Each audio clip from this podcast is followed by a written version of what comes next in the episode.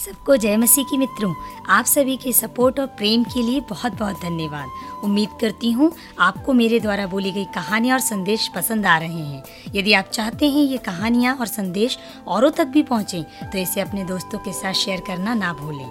यदि आप हमारे चैनल पर नए हैं तो ऐसी ही प्रेरणादायक कहानियों और संदेशों के लिए चैनल को सब्सक्राइब करना और बेल आइकन को दबाना ना भूलें। थैंक यू हम सुनते हैं एक सुंदर कहानी, जिसका नाम है आई लव माई डैड परमेश्वर के वचन में लिखा है, इफिसियो अध्याय छः वचन चार में, हे बच्चे वालों अपने अपने बच्चों को रिस न दिलाओ, परंतु प्रभु की शिक्षा और चेतावनी देते हुए उनका पालन पोषण करो।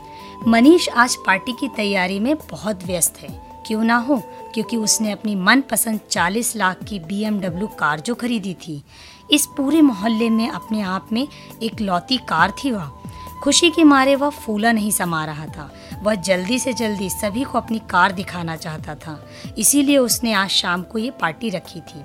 सुबह से अपनी नई कार को पॉलिश लगा लगा कर खुद चमका रहा था और गुनगुना रहा था, तुम तो मेरी जान हो।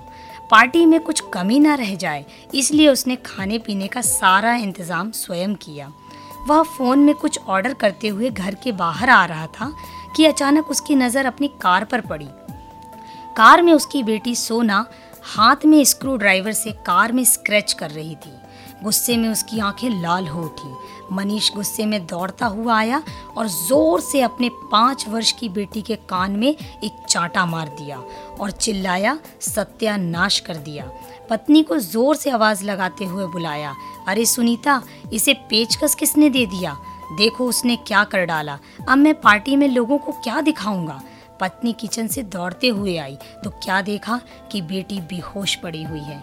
मनीष को एहसास हुआ, शायद गुस्से में ज़्यादा ज़ोर से मैंने मार दिया।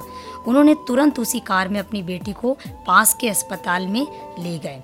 डॉक्टर ने कहा, चोट नस में लगी है। इसे तुरंत आईसीयू में भर्ती करना पड़ेगा।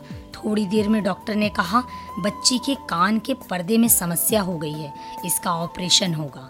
अंदर ऑपरेशन हो रहा था। सभी को ऑपरेशन रूम के बाहर रहने को कहा गया। मनीष को बुरा महसूस हो रहा था। वह बाहर आया, जहाँ उसकी कार खड़ी थी। उसने देखा, उसकी कार में स्क्रैच था, जिससे लिखा हुआ था I love my dad Manish उसे पढ़कर अपने सिर पर हाथ रखकर फूट फूट कर रोने लगा। परमेश्वर आपको बहुत आशीष दे।